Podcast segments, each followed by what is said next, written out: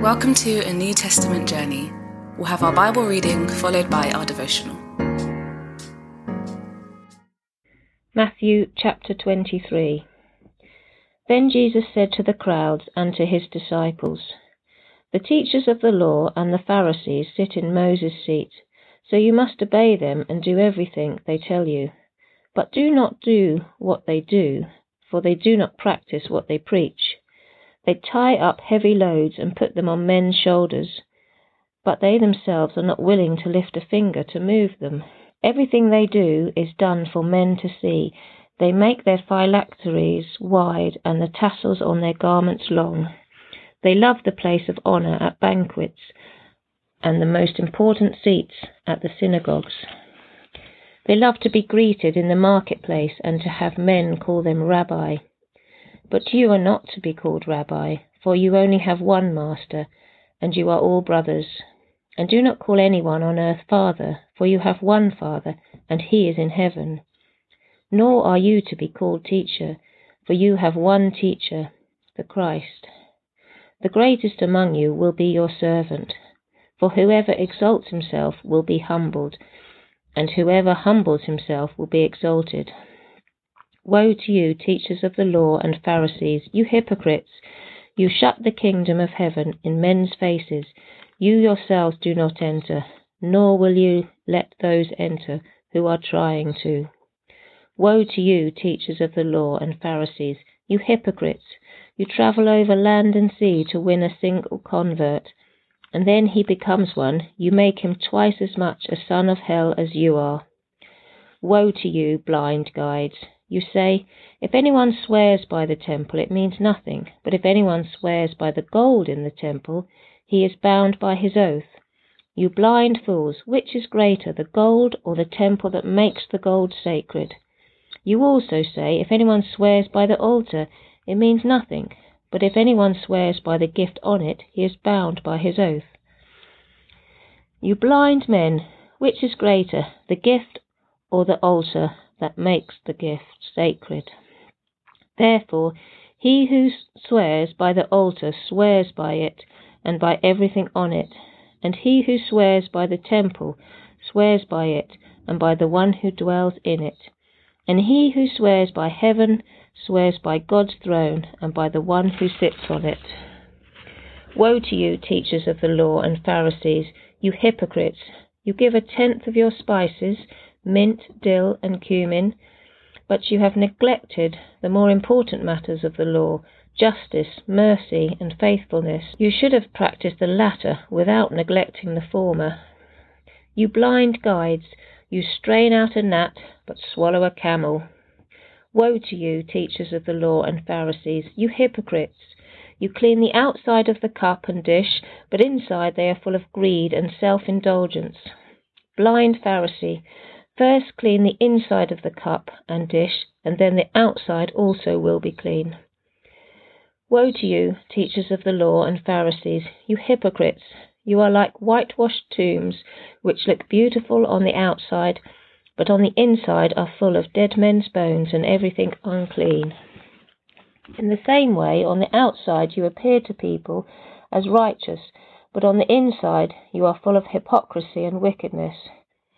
Woe to you, teachers of the law and Pharisees, you hypocrites! You build tombs for the, fa- for the prophets and decorate the graves of the righteous. And you say, If we had lived in the days of our forefathers, we would not have taken part with them in shedding the blood of the prophets.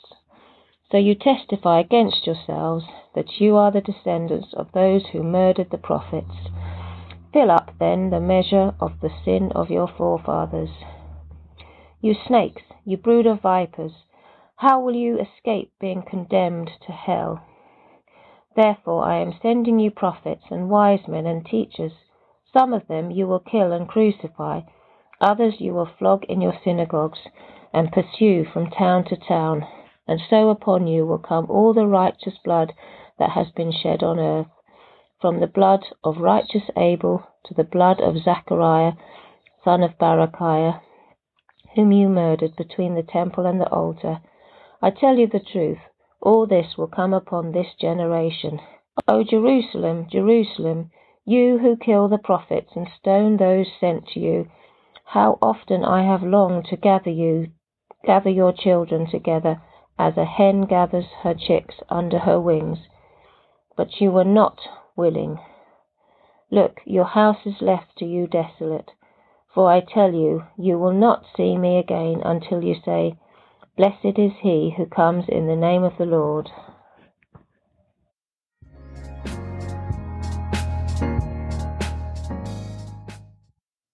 roasted by the Redeemer. Even rap battles scarcely serve up such a succession of syncopated slam downs. Man ain't happy with the Pharisees. You learn a lot about a person when they're angry. What riles Jesus reveals as much about God as the miracles do. So the seven woes listed here are ambient revelation of our God. They show us what God really cares about. Firstly, he cares about his supremacy. Everything the Pharisees do is for men to see. That is not good. God wants his people back. He wants them to do things for him. The covenant God wants his covenant people to hold to their covenant promise and give attention to him as their covenant partner. Secondly, God cares about ordinary people. The Pharisees had raised the bar and shut the door so many times that the ordinary workers, the hungry sinners, the mediocre masses felt that they couldn't get to God. Pharisee religion was one for the elite, and God was vexed. God wants the ordinary, the normal, the mediocre. God wants the failures. And thirdly, God cares about reality. The Pharisees found all kinds of ways to tinker with the trimmings, to pretend people could paint purity onto their person. But they couldn't. You can't paint healthy arteries onto your chest and claim God's given you a heart transplant. Well, you can, but God doesn't want you to. He actually wants to fix you. So let's talk about your faith. Is it marked by God's supremacy? What do you do that is just for Him to see? Does your faith open doors to the ordinary and the mediocre? Are you intentionally building friendships with people who are slightly annoying? And what about reality? Are you exposing your true self to God for Him to meet you and redeem you there? Jesus rebukes the Pharisees and then He wails over them. He wants them still, despite all their sin. If God is convicting you today, it's actually His mercy. Yield to Him Entrust yourself to Him because He cares for you.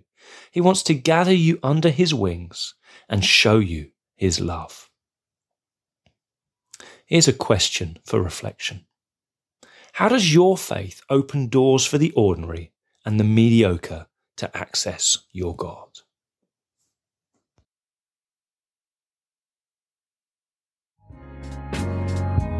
We pray God's word bears fruit in your life for all the information about the New Testament journey, head to www.anewtestamentjourney.net.